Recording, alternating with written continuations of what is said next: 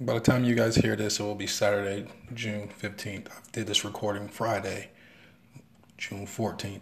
Um, for some reason, I've let you guys get your, your memes off because I'm a fellow memer too um, about the NBA Finals, and you guys are overjoyed and jovial, if you will, that the Golden State Warriors weren't able to three-peat. Um, some of you even went to the extremes of celebrating their injuries, which I don't understand why the hell you would do that. But nevertheless, that says a lot more about you guys.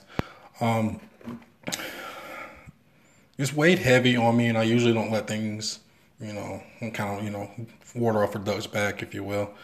Um, you know, let it go. But you guys have been, some of you, not all of you, um, have been stern with uh, the comparison of Steph and Bron. Um, and I don't know how in the hell we've gotten to this point where anybody in their right mind has ever compared the two. Now, usually it's always been the comparison between three players, one being Bron, Michael, and Kobe. Now, how does Steph get in this picture? I have no idea. Um, some of these, sometimes I think you guys just make up shit just to, just to make yourself sound smart, but you really sound fucking stupid. So anyway, for those of you who said, you know, Steph is a choker and all this stuff like that, you guys are the same ones who couldn't hit that shot either. Um, Matter of fact, I don't get why you guys can critique him. I mean, I get it. You know, you're fans and we do. That's what we do. But at the same time, um, a lot of you can't make game winners on 2K. So we'll, we'll go on to this. So for those of you who said, you know, oh, Steph doesn't show up, uh, Steph averaged 30 points, six assists, and five rebounds against double teams, triple teams, and a box and one damn defense. But he didn't show up shaking my motherfucking head.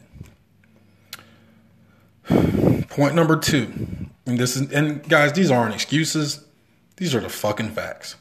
Steph loses two of his top three scorers, but catches heat for not being able to carry the rest of the team. Meanwhile, your favorite player, your idol, your king, LeBron James was in the same situation in 2015 and lost in the same amount of games, six games. To guess who? Who did he lose to? Oh, okay. Another point Fred VanVleet and Kyle Lowry outplayed Steph, is what I read. And that's valid. and that's fair. You can make that, you can say that to him. But Fred VanVleet and Kyle Lowry was shooting the ball with nobody within five feet of them. Meanwhile, Steph was having to split, double, triple teams, and pull with two hands in his face. These aren't excuses, these are facts.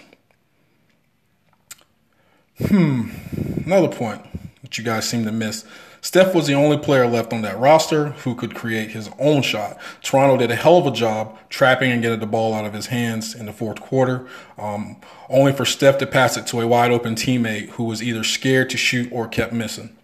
Um, no player in this league in this league is beating that Toronto team without two of the top three scorers on their team. I don't care who that player is. I don't care.